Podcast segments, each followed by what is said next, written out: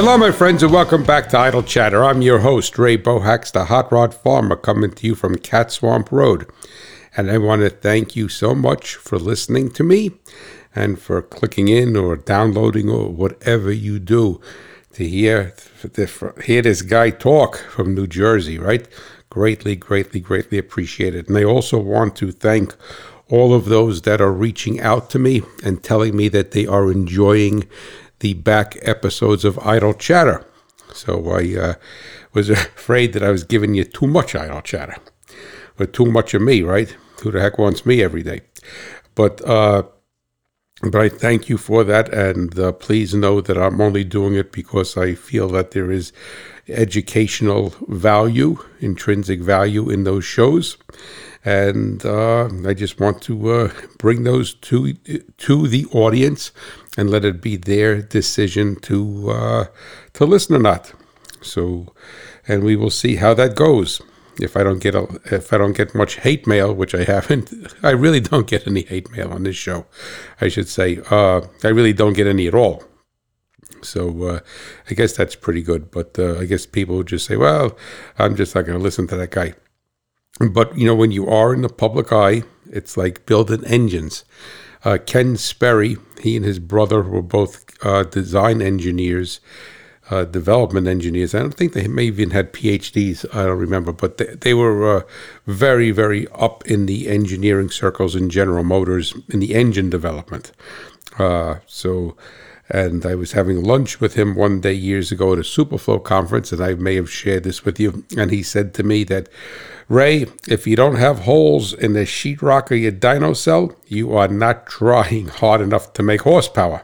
So, and I used that many, many times. I modified Mr. Sperry's statement to me, and that is true. So when you're out in the public eye, and believe me, I am not really in the public eye, a very small an amoeba in the public eye, then you're always going to get something. And if you're not getting any mail, then something is probably wrong. You're not trying hard enough to do your job, or so it says. Not that my job is to agitate people, but I did get a letter today, so funny, from Hemmings Muscle Machines.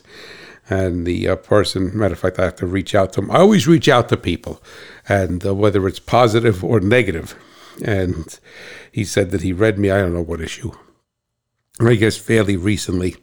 And we've discussed this on the show many times about ethanol and gasoline, and I'm not against ethanol and the gasoline whatsoever. I know a lot of people have had bad luck with, or bad experiences, I should say, not luck, with ethanol and gasoline and smaller engines, but whatever. So that's a muscle car magazine, and he wrote how disappointed he is in me. And I'm not laughing, that I was a proponent of ethanol. And he said, then I found out that you're a farmer, so you're probably making a ton of money off of selling corn to ethanol plants and ruining people's cars. So, well, I'm going to reach out to him in a very nice and professional way, because he's certainly entitled to his opinion. And for those who do listen and read me in Hemmings Muscle Machines, which I know there is a number of you, I don't know how many, not a million of you, but the thing is that I raise sweet corn. Sweet corn does not go for ethanol. Sweet corn is what you eat, what goes on the barbecue grill. So that has nothing to do with ethanol whatsoever. And I did a show on a radio show, Farm Machinery Digest Radio, about a month or so ago, when Dodge introduced the new Demon SRT, I think 170, I don't remember what the name of it is.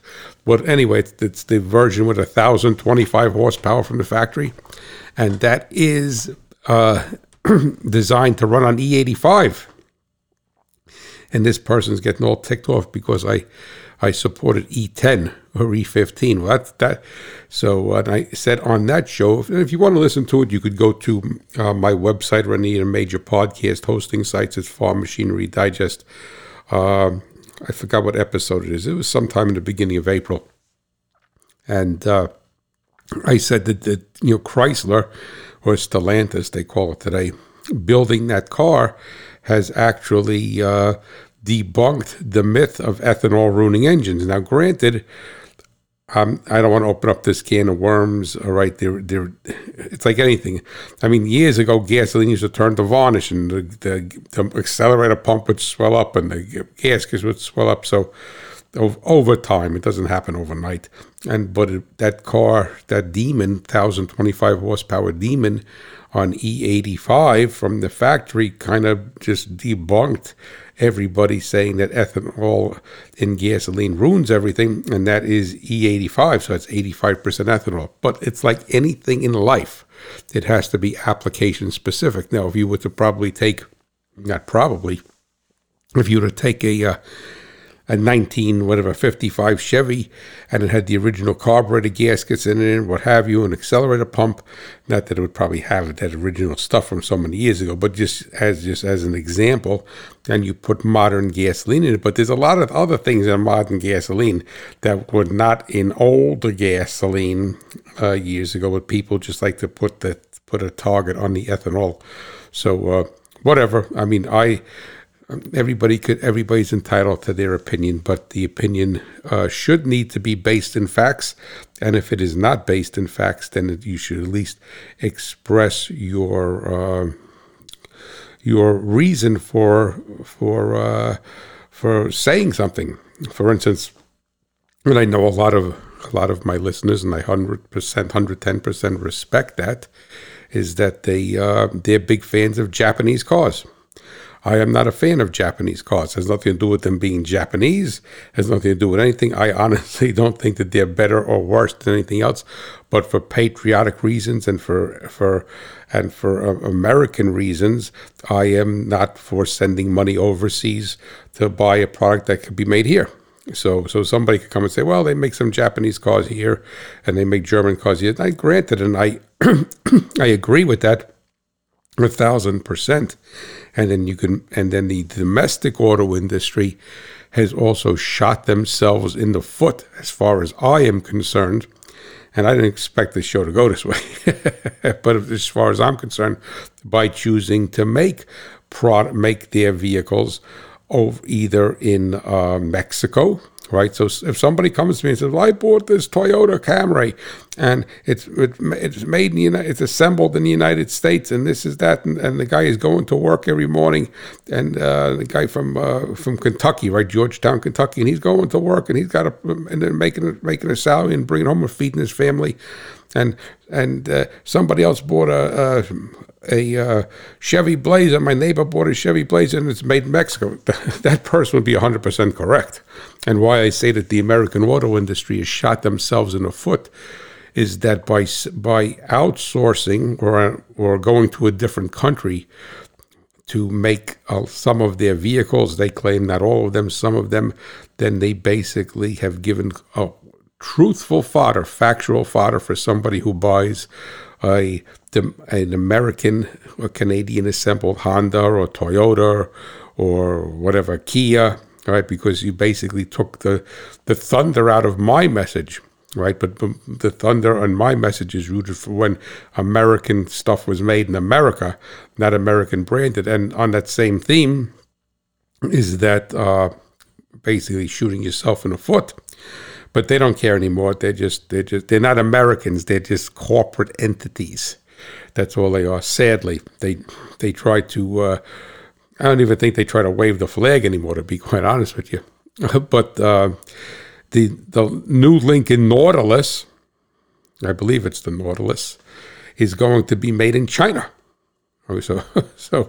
I mean, I don't want a Chinese Lincoln. I'm sorry. I'm not a racist. I'm a patriot. All right. I don't want a Chinese Lincoln. And the impetus for that, they claim, is twofold. Number one is that they sell more cars in China than they do in the United States. Lincoln, well, that's sad, but that's also starting to change. And I'll discuss that in a second. Not that you wanted to hear that, but, Just fast forward, get past this. But also the plant up outside of Toronto in Oakville, Ontario, which I've ridden by that plant a few times in my life. It's right along, I believe that's the Queen Elizabeth Way there. As you're going, I guess you'd be going west on the, it's on the right-hand side, either west or north. I don't know which way it's going at that particular direction or at that location. The plant is right there, and they're converting that plant over to electric vehicles. So, in essence, so there's another casualty of this craziness of converting over to electric vehicles. But let's not just keep Ford. I mean, let's not just pick on Ford, right? Even though I guess I'm a Ford guy, but the Buick, I think it's called Enclave. They have everything is with an E, just like years ago, General Oldsmobile, everything was a Cutlass this, Cutlass that. I think it's called the Enclave. Actually, I'm not much of an SUV person, but it is a nice looking vehicle from the outside. I never rode in one or been in one, but that's made in China. And then Volvos, the Chinese government bought Volvo, and not every Volvo, but a lot of Volvos are made in China. And then there's one Cadillac that is made in China, and there's a bunch of other things that are made in China. So like I said, they're shooting themselves in the foot with the good, hardworking people of the United States and Canada. And they're they basically debunked my argument. So, as I said in the show a while back, I want an American-made product made in America or Canada. Thank you. Is that too much to ask? So, that is that. And let me see what else I want to tell you. I don't think there's too much else here going on. Working on my sprayer and hope I got some parts for that. I had a problem with my sprayer. It's a 3-point hitch sprayer, crop care sprayer. Beautiful sprayer. Had it custom built in 2009, which is hard to believe. It's 14 years old. And but what happened is that if I ran the spray, when the sprayer was brand new, it could be completely empty, run it completely dry, put whatever in it, water, whatever you want to put in, put water in, kick on the PTO, the pump would run maybe for 5 seconds, 10 seconds, and you'd have the pressure needle would be rock steady. And then what had happened, and if you didn't run it out of liquid, whatever, I guess I'm using the term liquid because whatever you happen to have in the sprayer, and you could let it sit all winter, like I put the RV antifreeze in to winterize it and let it sit all winter and don't run it dry. Boom, as soon as you turn the PT on, boom, the pressure goes right up beautifully like it should. And it was not like that when it was new. When it was new, you could run it completely dry and it would build pressure immediately, beautifully. And then what had happened was that it's got three booms to it, three sections, so it's not booms. Excuse me. And about 2 years ago, the manifold for the boom control manifold section for the different sections started to get a little pinhole in and start to spray a mist out. And so I bought a new manifold last year, and I replumbed it, and then also I put a new pump on it because the seal on the pump was leaking, and I was going to send the pump out, well, maybe 2 years ago now, I was going to send the pump out to, what the heck is the name of the company? Hi-Pro, because they have a rebuild service, because it's not terrible to rebuild, but I wanted to change the bearings and everything, and not just the rollers, and you have to have, not I'm going to say a special jig, you got to press the bearings off with on a press, and you have to fixture it, and I really don't have the time or the inclination to do that, and to do it once every 6 or 7 years. So I figured I'll buy a new pump. I bought the same pump, but I think the Hi-Pro Gold or Silver, the one that'll withstand 2,4-D. Not that I spray 2,4-D, but anyway. And figured, okay, it wasn't a lot of money to rebuild. It was like $100 or something. But then COVID hit, and they said, oh, we can't rebuild it because of COVID and whatever. So I said, so I still have that sitting in the shed. I should really send it out. So basically, in essence, I had the new pump, and then I had the new manifold on it. And then when I put the new manifold on, I replumbed it. I bought the proper hose right from crop care people, the factory hose, put that on there, beautiful, right? And still had the problem of the of not wanting to prime. And then last year, and I maybe even said this on the show, it depended upon the specific, what I'm gleaning is the specific gravity of whatever the tank mix I had in there. I'd be going through the field, and as the level got low, and it would be sloshing around in the tank, right? I would lose prime, and I couldn't get it back. I let it sit for like 20 minutes. And so that was really a nightmare, because you have product in there that you have to keep agitating. Otherwise, it's going to solidify, and you're off to the races. Anybody who's had that happen, though, it's no fun.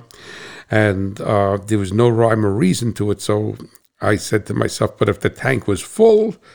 it didn't do that, but I really can't substantiate that, because the two times it happened. But if you're out in the field spraying, and you're halfway through a spray job, and you have 100 gallons, 50 gallons, whatever, something left in the tank, unless you got a big 1,500 gallon spray tank, all right, and something happens, it is not does not make your day. So let me just tell you, because. If even though you could shut off the valve and do anything in the boom or whatever, but if you have to get in the tank for something, you really can't do it. So so it seems that it's loosening its siphon, and then they have a anti-vortex valve in there, and it's all, everything is plastic, so it doesn't react with the whatever you're spraying it for. The fertilizer, nitrogen, deteriorates everything. So I bought everything new from Crop Care. So I bought the whole suction side new. I bought the new anti-vortex diffuser in there, and I bought the new filter assembly, new valve, everything, because I'm thinking that it's either a crack or something in that anti-vortex diffuser, I'll call it, in there, or the seal on the valve, the shutter valve or something, is sucking a little bit of air, and that's what's messing it up. But I would tend to think it's probably in the tank with that anti-vortex valve, because last year it seemed to be very sensitive to the amount of product, the amount of liquid. I'll go back to saying that, in the tank. And it doesn't take much on the suction side of any pump for you to, I'm calling it the siphon, to lose the siphon. I don't know if that's actually 100% of the proper term to call a siphon, the siphon effect, but it doesn't take much at all for you to lose the siphon, or if you lose the siphon, for it not to move any product. And why I think it was happening with specific tank mix partners, and maybe I'm inventing a science that doesn't has no validity whatsoever. Lots of times in engineering and in farming or whatever, most things in life, you see something and you try to figure out, and you invent a science for it. That's what we call in engineering, inventing a science. I mean, just like I said last week in the show, I'm still waiting for my valve for my bottom of my carburetor on my John Deere tractor. But, did the overcharging of having the broken battery and burn out the solenoid? Well, I don't think 16 volts should take it out, but who knows? Maybe it was coincidental, maybe it wasn't. So did I invent the science for the specific gravity of the tank mix partner to be the sprayer being much more sensitive? When I had a product in there that had a lower specific gravity, almost close to the specific gravity of water, then everything seemed to be fine, or not seemed to be, it was fine.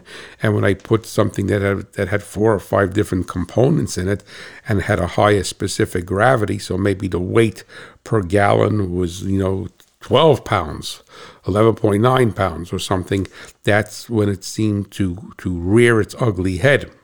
And the fact of the matter is it was very hard to test, because the tractor and the sprayer had to be moving. It couldn't be stationary. When it was stationary, it did not happen. And if I put water in it, it did not happen. It had to have some sort of complex tank mix partner with a higher specific gravity. So it made it almost impossible for me to diagnose, other than trying to connect the dots and seeing what's happening. But lots of times when you do connect the dots with diagnostics, is that you are wrong. The only good thing about this particular instance is that I replumbed the sprayer last summer, I put the new manifold on it, I call it bypass valve, throttling valve. They call it new gauge, everything, because everything was old. It was 13 years old at the time, and 12 years old, and the plastic was starting to crack, and the gauge was weeping a little bit. So I said, everything new, put that on there, put new hoses on. There was nothing wrong with the hoses, but they were getting a little bit hard on the outside. Put all new hose, nice pliable hose, new fittings. So it has the 2-year-old pump, and then... So the only thing that is old, 14 years old, is the suction side. And so I think that it's probably in that diffuser. So when I take that apart, I am going to study that with a magnifying glass so that I could learn and see whether it had a crack or something in it. And that is why it would lose, because I'm, like I said, inventing a science. But I think when the product was low in the tank and it was sloshing around, it would expose that crack and it would suck air. And once it sucked air, bingo, you'd have to try to bleed that, get that air out of the system for it to start to siphon. Believe it or not, and I said to his before, my oil burner pump does the same thing, and it didn't do it for 20 years. And the past couple of years, it'll be running fine. All of a sudden, it'll lose its siphon, and the 4 bolts that hold the pump together, the end cap on the pump, they're not really loose. They just lose a little bit of torque. And I had taken it apart with my friend Tony. We cleaned it. We put new gasket in there because I thought that the gasket was just already deteriorated or fully compressed. And every couple of months, I have to go and keep a 1/4-inch drive offset box end wrench there, and I go by the pump and I tight. They only take like 1/8 of a turn, but that's enough for it to break its siphon. And I'm hopefully that's what's happening with my sprayer. Alrighty, so that is that, and I'm just going to get a drink of water here for a second. I'm not going to put on the dragster, not that I will never do that again, but if you remember last week, I messed up and canceled the show, and then Sue Moore used her handiwork to put the 2 files together, because as it comes out of the Rodecaster, it comes out as it would come out then as if you start it over as a separate file, and I personally don't have the ability to do that. I should learn how to do it. With the 10 million other things that I should learn, but I guess, in life you got to choose your poison, right? Okay, I'm just stepping away from the microphone a little bit here. And that is that. So I brought you up to date with everything, and I want to thank you for your interest in listening to it. And also, I want to thank Justin Forsey. We had a very nice conversation the other day over the telephone, and he said that we never spoke. For some reason, I thought we did speak. And I'm trying to convince him to do an On the Road podcast with me. I think he would be very, very interesting, from the little bit I know about him. Has a very interesting story, passionate about agriculture, passionate about farming, passionate about machinery. I don't think he's a hot rodder, though, but I may be wrong. Justin, are you a hot rodder? Are you a drag racer? But I know he's passionate about machinery, and he also is an attorney. So I know I have a couple of attorneys listening, but I know that he is an attorney, and he works for a very prestigious international law firm. So that is really wonderful, and I think that he would have a great episode. But as I say to everybody, it is up to them to be on the show, and I make into those who I may be coming out to you and asking whether you want, not coming out, don't worry, I'm not going to be knocking on your door. It's a nightmare if I knock on your door. That's just tell me nobody's home, right? And that, I make the deal, and I told Justin the same thing, is that we could record the episode, and if the episode, and let them, and I could send them the file, and if they don't like it, they press erase. That's it. I offer that to everyone. Justin happens to live in New Jersey, so he's about 100 miles away, I guess. But we will, if we do end up doing something, we're going to meet at my friend Bob Ida's shop, because it's like the halfway mark, and he could see Bob's cars and his Ford GT, which is the GT supercar, not the GT Mustang. But before I go, I'm sorry I'm taking so long. 25 minutes again. Oh, God. I need to give a big old Cat Swamp Road shout-out to Mr. Wes Diamond. And his last name, his surname, is spelled with a Y, D-Y-M-O-N-D. I guess it's Diamond, I would pronounce it. And Wesley goes by Wes. And he is a farmer, and his family farms. And he sent me, and they all also have careers off the farm. And Wes is in finance, but he's very passionate about farming, very passionate about machinery. And he sent me some pictures, or a picture of a tractor that his, I'm not mentioning what kind it is, Wes, because I don't want to get the model wrong. And his dad had purchased it when his dad was about 19 years old. It was a couple of years old, and it's still on the farm and still working. And he is from, I'm going to, hopefully I'll mess it up, Wes, Strathroy, or not A, no, there's no A there, Strathroy, Ontario, Canada. So I'm going to thank you so much for listening from Strathroy, Strathroy, Ontario, Canada. I wrote it big so I don't mess it up. I probably didn't mess up. And he's in what I guess I would consider Western Ontario, and not too far from the Michigan border, right? So that is, that's great. And it's great to know that I have such a wonderful listener over there in that part of Ontario. And that part of Ontario, I was there years ago. Well, not as far as Strathroy, because I really don't know. I don't know exactly where Strathroy is. I put a pin in my map close enough for government work. But I was to Woodstock, Ontario, a number of years ago, and I was very surprised that they grew tobacco in at the time in Woodstock, Ontario. They grew tobacco. I was surprised. I don't think that's not the Queen Elizabeth Way. I think that may be the 403 or 405 or 4. Respectfully to everyone who listens in Ontario, I get confused with the roads because they're all with the fours. It must mean something. Like maybe it means east-west or north-south. Well, it'll be east-west. So there must be, just like on the American interstate system, you know, an odd number goes north and south, an even number goes east and west. So there's probably something with the 400 series roads in Ontario or in Canada, but I don't know what it is. But I've been getting off the highway there, and lo and behold, I said, that looks like tobacco. And it was.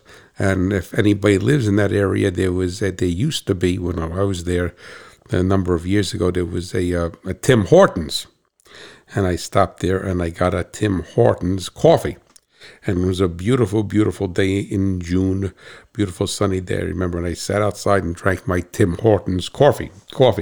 So, all right, what are we going to talk about today? A half hour into it. And then again, I am sorry, guys. But on our farm, I have, I guess a week, because it's a family farm, right? We have very low CEC soil. And CEC stands for cation exchange capacity, all right? And I'm not going to go too much into it, but the CEC is, there is no real value for CEC. It's a calculated value is probably the best word I should say. Just like horsepower is a calculated value on an engine from torque. Torque is the amount of work an engine can do in horsepower, and simplistic form is how fast it can do that work. So, as I understand it, and I know there's agronomists listening, so if I have this incorrectly, please reach out to me at hot rod farmer at farm machinery digest.com. And if that is the case, then I need to be corrected. Then, as an aside, I wasted my money and my time driving to Sykeston, Missouri twice for the Ag PhD Soils Clinic. Right. So that was an excellent, excellent class. And I drove to Sykeston the first time in a snowstorm. And I will say respectfully to those in the Sykeston, Missouri area, and I have a friend of mine, Danny Stevens, who farms with his son, and he's in Hayti, Missouri, which is south of Sykeston a little bit. All right. But anyway, but respectfully, as I was saying, you guys don't know what to do with a foot of snow down there. Let me just tell you. I'll leave it at that. But anyway, as I understand it, that the CEC is a mathematical calculation, or I'll use that term, and it's based upon the amount of organic matter you have in the soil, the amount of clay in the soil, and the amount and the type of clay. So those three things come together to determine what the CEC is. And like I said, it's a calculation. And in a practical sense, in agriculture, they say, okay, you have heavy ground or light ground. The higher the CEC, what they would, it would be qualified as heavy ground. So somebody says, oh, I got heavy ground. Well, you know, it's like, I got a lot of horsepower. Well, what's the number? Well, I have what's considered very light or sandy ground. So I have a very low CEC. It bounces. You say, well, why should it bounce around? Well, we won't get into that, but it bounces around a little bit every time you pull soil sample because you're not pulling it in the same spot. And we're going to talk about that and make an analogy towards engines or machinery, not just engines. And mine is around 6. All right. It was as high as 7 point something one time, and it floats around 6. All right. The one field I think is 6.5 and the other field is 5.9 or I should have had my, it's about that. It's about a little bit less than 6. All right. And so that is qualified if you would speak to a farmer that's what we would call sandy ground. Now, the thing basically is why I'm telling you this is because it is a very good example of what my show subject is going to be about, if we ever get there with this long-winded guy. And when you have low CEC soil, it's what they would call very tight.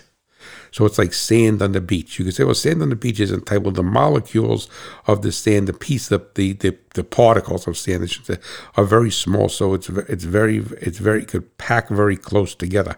Whereas if you have soil that has a lot of different, has more aggregate and more this, more that, then it's got bigger, smaller pieces, and it tends to have more air gaps in it. All right. But since my soil is very considered tight, low CEC. All right. It has the ability to compact very easily. And it also does not have a lot of moisture holding capacity, or then again, moisture and nutrient holding capacity.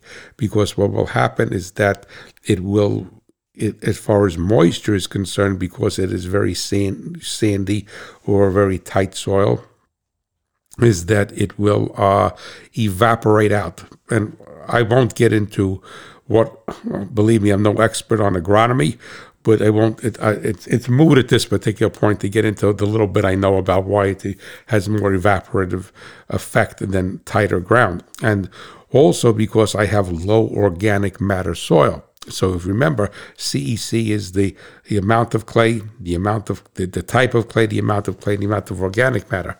And I'm doing no-till and cover crops, and I am building my organic matter up. I'm a little bit over 3% now, which is wonderful for me, because when I started this journey, I was probably about 1.7 to 1.9% organic matter. All right, and so between the organic matter and the CEC of the soil, you're going to have certain effects. So my soil is very drought intolerant. So I have a good crop when we get a lot of little rains or a lot of rains or even just a little rains, because if we don't get rains, my soil, because it's so light, tends to evaporate out the moisture very quickly. I also have some nutrients move in the soil, some don't move in the soil. I'm always boron deficient because boron doesn't stay any place, but in low CEC soil, it just goes down to China. All right. So anyway, so there are different obstacles there with that soil. So it's like I say, it's very intolerant of a lack of rain. My crops will if we start to go into a dry spell in hot weather, it will go and it'll start to give up a lot of the moisture very quickly, and that's why I went to no-till. And then, but as a farmer, and you will know that there's soil variability within the field. So you may have, if you had let's say, whatever, 10-acre field, let's say, all right, and you took a soil test over here, and you took a soil test 500 feet away, took a soil test 1,000 feet away, whatever, is that you'll have a certain level of variability in the soil. And the whole idea is that a good farm, meaning that it's that good soil, good ground, is that will have a minimum of variability. So you have an incline, you have a hill, whatever, you're going to have variability. But what also happens is that even though, let's say that you have minimal variability, you've been blessed, you got some of that beautiful soil in Iowa that no matter where you go, you could pull out, or even out by, from what I saw, and out over there by Woodstock, Ontario, from the car, it looked like beautiful soil. I don't know whether it is or not until you pull a soil sample. But anyway, is that you will find that you have... you have microbiology variability. So the soil test is looking at one thing. It's looking at the characteristics and the nutrients in the soil. But that's why we don't call it dirt, because dirt is what's on the garage floor. Soil is living and breathing, and you'll have different microbial activity in different parts of the, maybe even 5 feet away. You'll have different microbial activity, all right, just due to whatever. It could be damper there, it could be shadowy there, it could be a rock there, or it could just be whatever, the way God made it, all right? Or years ago when you used to plow, maybe you plowed deeper there, so who knows, all right? A number of different things that could happen.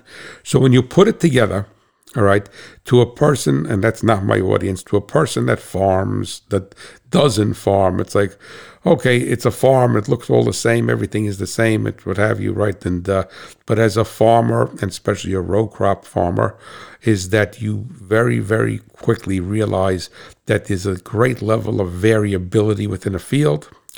That, and even though if the variability is not in the soil type, it's in the microbiology and the microbiological climate. I'll use the word climate, or conditions that are there, and also the soil type.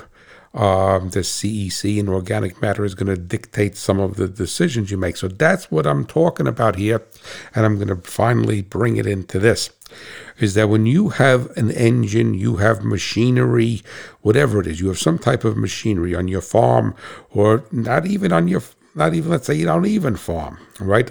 But, and you have two different vehicles. You have your wife's vehicle and you have your vehicle. And the thing is that there is going to be variability in that vehicle. And I'm not talking about design variability like soil. You could have both the same cars, all right, same trucks. It makes no difference. But just like there's variability in the microbiology within the soil, 10 feet away, 15 feet away, 5 feet away, 6 inches away, all right, that it goes, and hopefully it doesn't wander all over the map. But there's variability in the wear and the service procedures and the service intervals that you're going to have to assign to every piece of machinery or every vehicle that you have. And that's why I brought that segue in. So the thing is that now for somebody who is, getting back to, well, you farm, you put the seed in the ground and it grows. Well, there's a heck of a lot more to it than that. I wish it was that easy. But for somebody like me, who farms with very low CEC soil and very low organic matter, well, it's lower than mine, but for somebody who's got 10, 12, 13% organic matter, even 6, 7%, I'm very, very low. So I have low CEC soil and low organic matter soil, is that I have to adjust my farming practices. And that is one of the things years ago that actually was part of the human effect that created the Dust Bowl out in Oklahoma and Texas and Kansas out there, because the farmers came from back east. They came from Pennsylvania, they came from Ohio, they came from Kentucky, and they moved out there. And if you look at any history of the Dust Bowl, I mean, there was an horrific drought, so we're not going to deny that. That was one of the components there. But most of that land was native grasslands, and the people came from the east, from the northeast and east, and they went out there and they farmed it. They moldboard plowed it. Excuse me. And a lot of people will tell you, I'm going to get my water here, and... excuse me, and they farmed it, and they used the same farming practices that they would have used in Pennsylvania or eastern Ohio, and that's why some people say the moldboard plow created the Dust Bowl. And the moldboard plow was one of the elements. I mean, if there wasn't that severe drought, it wouldn't have been that much of an issue. But whenever you move soil, and just the other day, or by the time you listen to this, it'll be a week, in Illinois, I think it was off of I-55 in Farmerville. And I've gone through Farmerville, but not on I-55. It's a couple of miles off of there, so I know Farmerville. I think there's a nice big grain elevator there. There was a terrible some farmer, and there's no knock on the farmer, that he tilled the ground and he loosened. And I don't know whether they said he plowed it. He probably didn't plow it. He probably disked it or something. But anyway, I know there was a lot of wind and it was dry, and there was a terrible dust storm that came across the interstate, which was almost like a whiteout condition. And there was I think 80 or 90 car pile up, and a few people gotten killed, sadly, and a number of people injured. So basically what they did was, and they went out to the Oklahoma and Texas and Kansas, the East Coast farmers back in the 1920s and 30s, is they farmed the land because that's the only thing they knew. All right, so we bring our plow out and plow it. Well, the problem that we have with machinery is that the maintenance schedules that the manufacturers usually give us, and I had, is based upon what we would call a normal or traditional use. So that would be like me saying, well, all of my soil is the same all over my whole farm. And as I said a few minutes ago, that is not the case on any farm. You're hoping to have a minimal amount of variability. But for instance, let's take two cars. We'll use that as an example. Then we could move that over to farm tractors. All right. And the thing is that we take two cars, and actually this is in my house that I had bought at the time a new Ford Escort.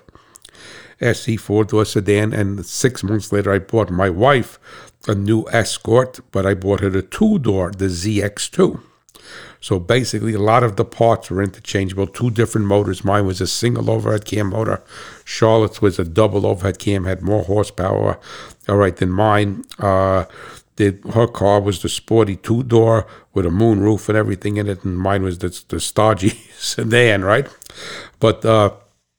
But in essence, I mean, the oil filters were the same, the brakes were the same, the tires were the same, the fuel filter was the same, the battery was the same, the alternator was different because it was housed in a different location, but 95% of the parts were the same. So in other words, if you needed to get a heater control, which I never did, that was the same in the two-door and the four-door. So there was a lot of commonality there. But Charlotte was using her car predominantly in local driving in the city, because at that particular time her mother was alive and she was staying with her mother to take care of her, because my mother and Charlotte's father died 3 months apart from one another, and my father got non-Hodgkin's lymphoma and her mother had a lot of heart and respiratory problems. So where Charlotte teaches is only 4 or 5 miles from where she grew up and where her mother lived, and then my father lived right here on the farm. His house is like 800 feet away from mine, the old farmhouse. So anyway, so what happened was that we had made the decision, even though we were newlyweds, we had made the decision that we needed to be honor and take care of our family, as the scriptures say. And so what Charlotte basically did for a number of years until her mother died was that she would stay during the week down and take care of her mother, and then she'd go to school, go to work, to school from there, because it was only a couple miles away, and then she would come up on Friday night after school, and she would go down to school on Monday morning. And then during the summertime, when there was no school, she would be up 2 or 3 days here and then 2 or 3 days down at her mother. And so it worked out very, very well. But the reason for me telling you this is that when she was down at her mom's house and going to school, that she was basically driving in a suburban, I don't want to say urban environment, suburban environment. Stop and go, never got over 25 or 30 miles per hour or what have you. And then when she would get out on Route 80 to come here, the car would be able to stretch its legs. It was 55, 60 miles. So in essence, now, I was the polar opposite. I was here on the farm. Any place I went with the car was highway speeds. It was traveling a lot for business. So I was actually putting 3 times the mileage on my car than she was on her car. Literally, they were 6 months apart. When she hit 100,000, I hit 300,000. And when she hit 150,000, I had 450. All right, so through this whole journey, I was 3 times the amount of mileage than her. But I had 2 different maintenance schedules and 2 different approaches to taking care of the vehicles, even though they were both Ford Escorts. And the thing is that, for instance, Charlotte would never get more than maybe 30,000 miles out of a set of tires when I would get 110,000 miles out of a set of tires. You say, well, why was that happening? Well, were you not taking care of your wife? Were you not taking care of her tire pressure? Were you not rotating them? No, that was not the case whatsoever. And the thing was that what a lot of people don't realize is that she's not burning rubber, all right? But the fact of the matter is, when you drive a car, truck, whatever vehicle, and you're going more in that type of environment, every time that you're turning the wheel, you make a right turn on this street, a left turn over here, you over here, change lanes, all right? You are actually wearing the tires at a higher rate. I was predominantly doing country straight road or traveling a lot for business at a highway, driving on interstates where you have where you're going straight for a very long period of time. And if you do have a curve, you have a gentle curve, the interstate is not taking and making a right angle turn. So when she would be snaking her way through the streets of Cedar Grove and Bloomfield, New Jersey to get to the school, so she was making lefts, right, lefts all the time, right angle turns, all right, to turn onto this street, turn onto that street. I was not doing that. That wears tires. She also would start and stop a lot, meaning she'd stop to go to the corner, there's a stop sign, or there's just 3 blocks later, there's a traffic light. So you say, well, how does starting and stopping affect tires, using that as an example? Well, the thing basically is, then again, she's not burning rubber, but the whole idea is that when you go to pull away from a stop on anything, a farm tractor, a dirt road, makes no difference, is that you're transferring more torque to the drive wheels. In this particular instance, it was a front-wheel drive, right? Front-wheel drive car, so front-wheel drive wheels. But that also grabs at the tread of the tire, all right? The other thing, basically, and I'm using this as an example, and then we're going to convert this over to farm machinery, all right, is that when I would get on the highway, let's say I used to go to Ohio, or either Ohio or Michigan once a month, all right, literally, because I was teaching classes. On last week's show, I was talking about the Axle digital fuel injection system, and I taught classes for them. And I used to teach classes once a month, and it was either also on the West Coast, but I'd fly. But either it was 2 locations in Ohio, either Cleveland or Lima, and I used to go to engineering meetings in Wixom, Michigan. Never taught in Wixom. We never held the class there, but I would go to Wixom quite often. So what happened was that I'd get on the highway, right? And you're running 65, 70 miles per hour. You're going straight, but the thing to keep in mind is that with very rare exception, once I got up to speed, unless I had to stop for some reason, the transmission stayed in fourth gear. It was a four-speed automatic lock-up converter. All right, I used to even marvel because that little Ford, she climbed those long grades on Route 80 in Pennsylvania. They're not Rocky Mountain grades, but the suckers are long, all right? And it was... at most, it would unlock the converter clutch. It would never downshift, all right? But now, so I could, let's say I went 300 miles without stopping, right? That my transmission was in fourth gear lockup for 300 miles. Well, Charlotte's driving 5 or 6 miles, all right? She's going, I'll say city streets, suburban streets. How many shifts is that transmission going through versus mine? So my car with 3 times the mileage on it had probably 1/10 the shifts, all right, that she had. I mean, and even if it was a manual, it would be the same thing, right? But she has an automatic. She can't drive a manual. All right, same thing with brake applies. Well, how many times did the brakes have to touch the rotors or the shoes?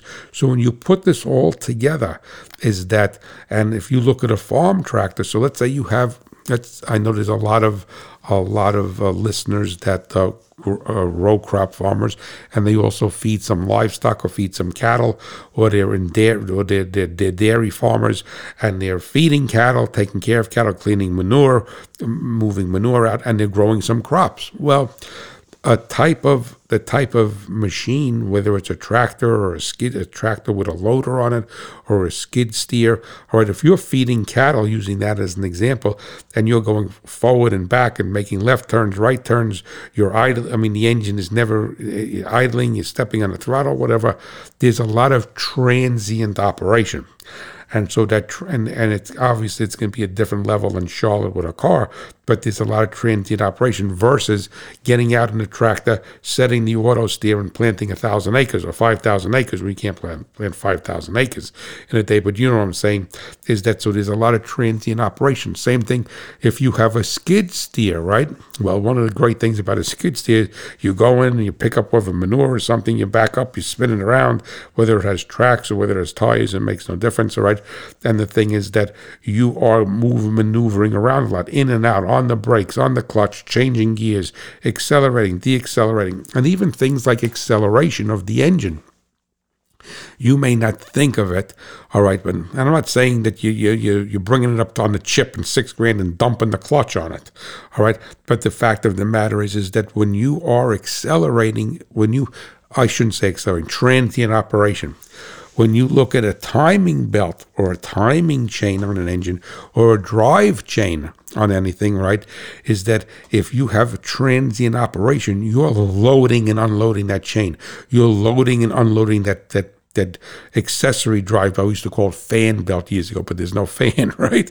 So the alternator belt, the timing belt on the engine, all right? So if you, for instance, were to take two vehicles, because it's easier to make an analogy to that with mileage. If you take 2 vehicles, exactly the same motor, same everything, and you have one that has 50,000 miles of, even though over the same amount of time, whatever, it's a year and a half, whatever number you want to say, and had a lot of transient operation, the timing belt, the drive belts, everything will have substantially more wear than somebody like me who went on the highway and kept it at 1 RPM, all right?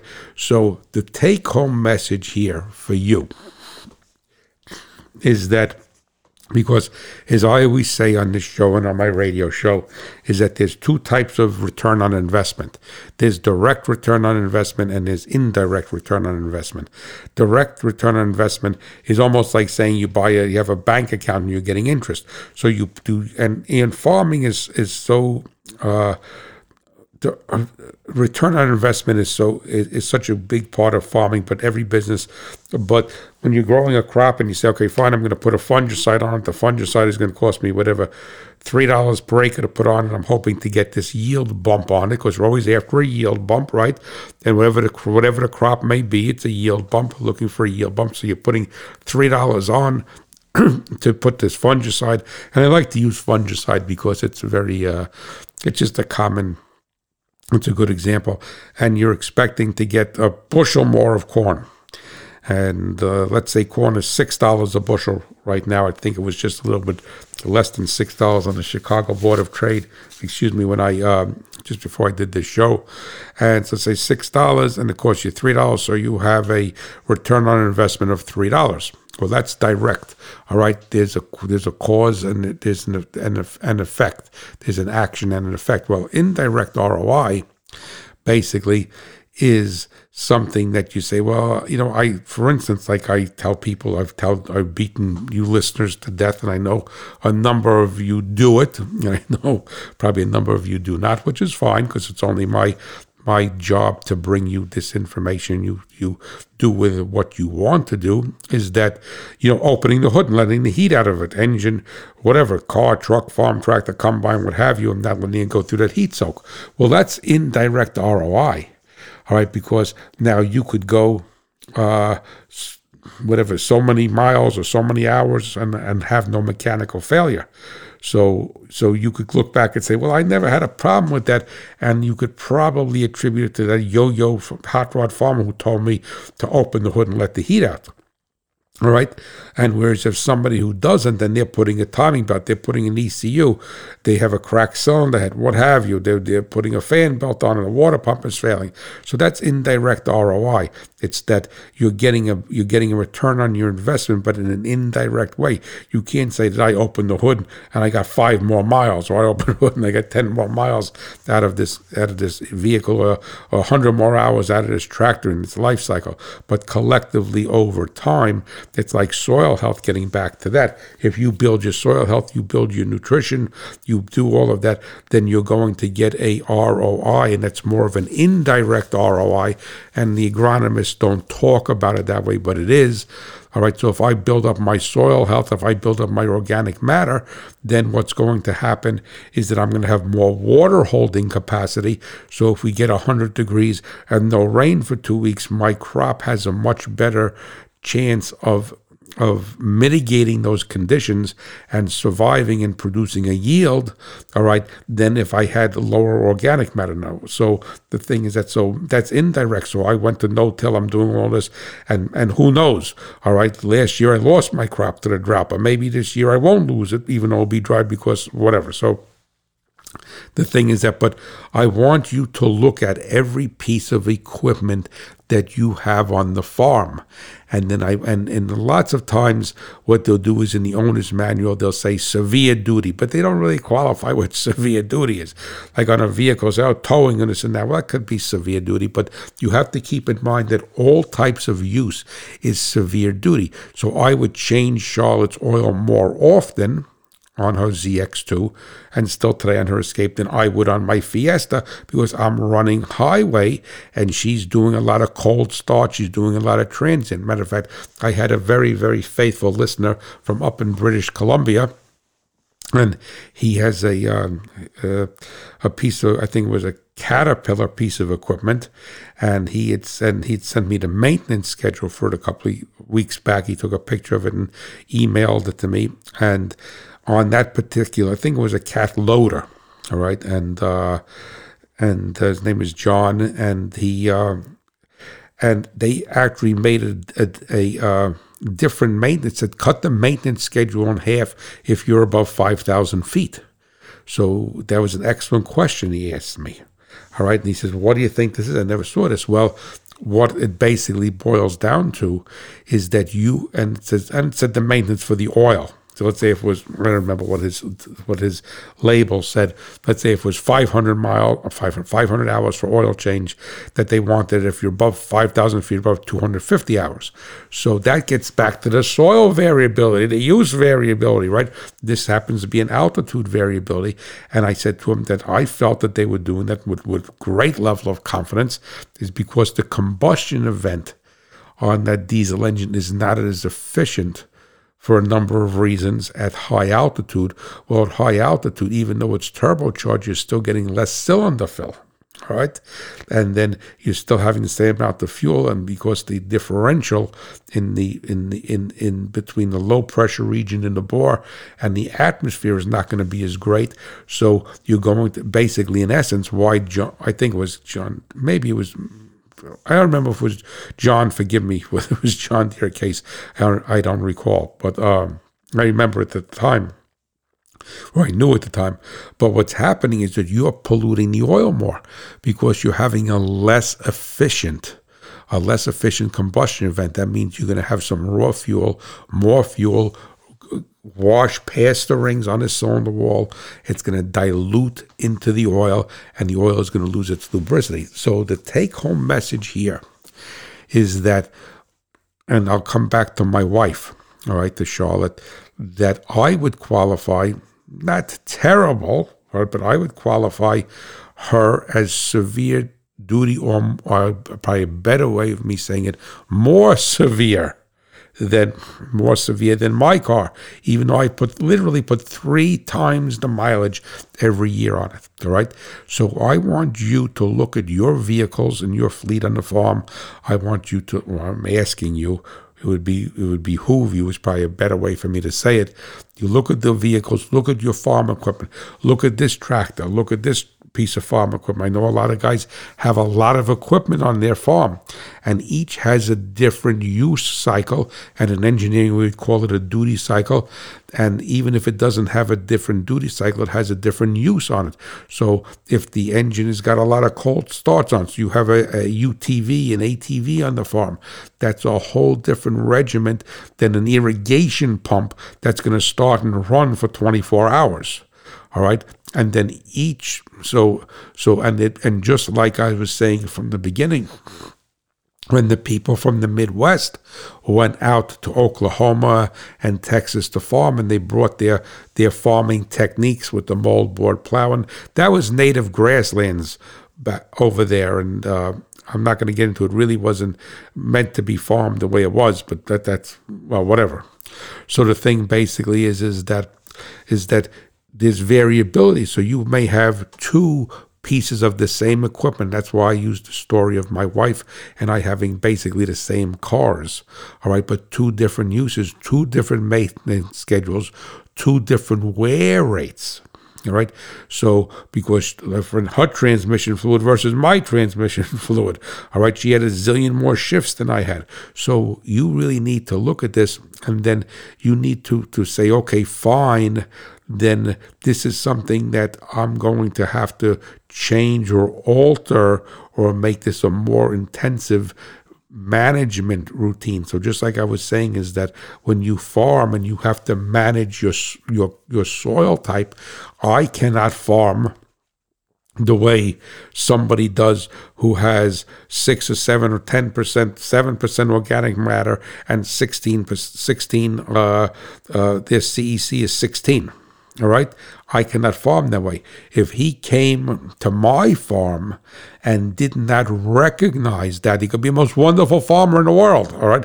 But did not recognize what my organic matter and my CEC is, and let's say we're at the same latitude, the same, all right, whatever, the thing is that he would probably fail. And then I would probably fail because I would be farming as if it was 3% organic matter and 6% CEC, all right?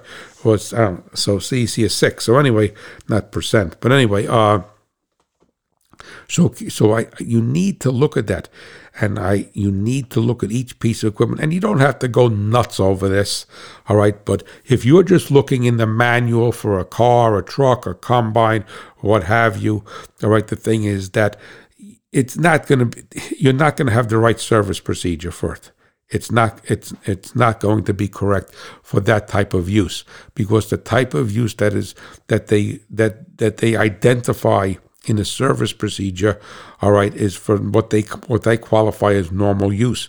So the thing is that, I mean, you may have to grease your front end more because you're turning more often, right? You're feeding cattle, you're turning, cutting the wheel, you're cleaning out a barn, right? Whatever it may be, all right? So the take-home message here, as I said before already, using the same term, is that you don't have to go nuts over it, but you have to look at it and say, what kind of duty cycle, use cycles that we use, duty cycle in engineering, use cycle does this piece of equipment have? Where is it seeing more wear than the other piece of equipment? And then you need to tighten up that maintenance schedule for those areas that are seeing more use, more cold starts, what have you.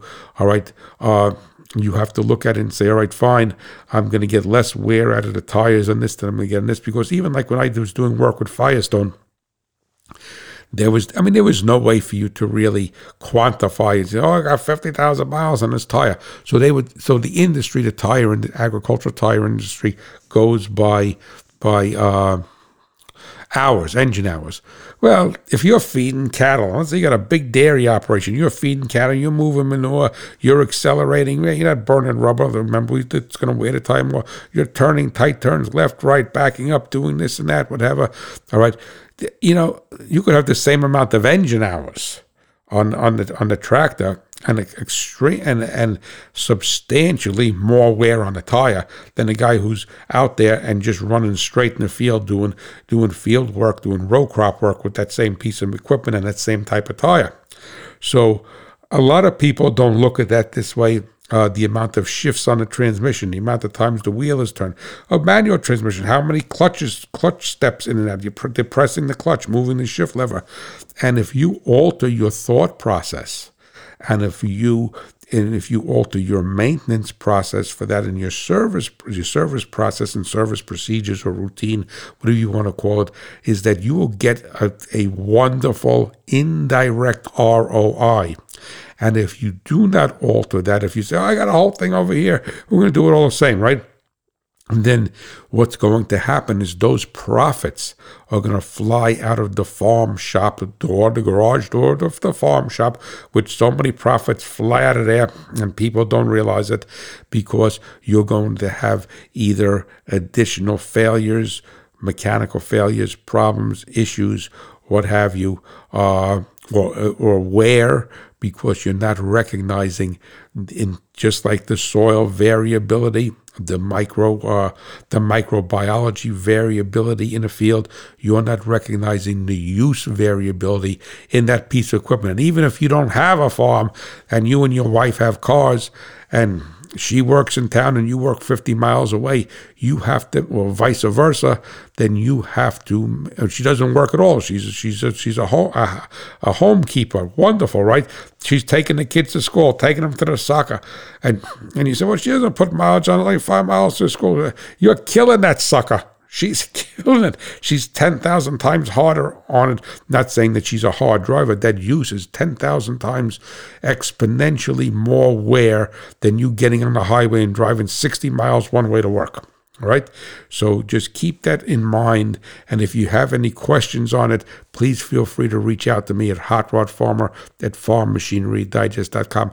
And just like a high yield farmer manages his crop for his soil and his conditions, then a high yield, meaning a farmer or a person that gets the most mileage, the most hours, the minimal amount of failures, the minimal amount of breakdowns or expense with their equipment, is because they're highly managing the maintenance schedule and the routine, and not taking one fixed thing of saying that is basically it. That's all I'm doing because that's what I did before, or that's what the book says. So you have a blessed, blessed day, and I want to thank you so much for tuning in.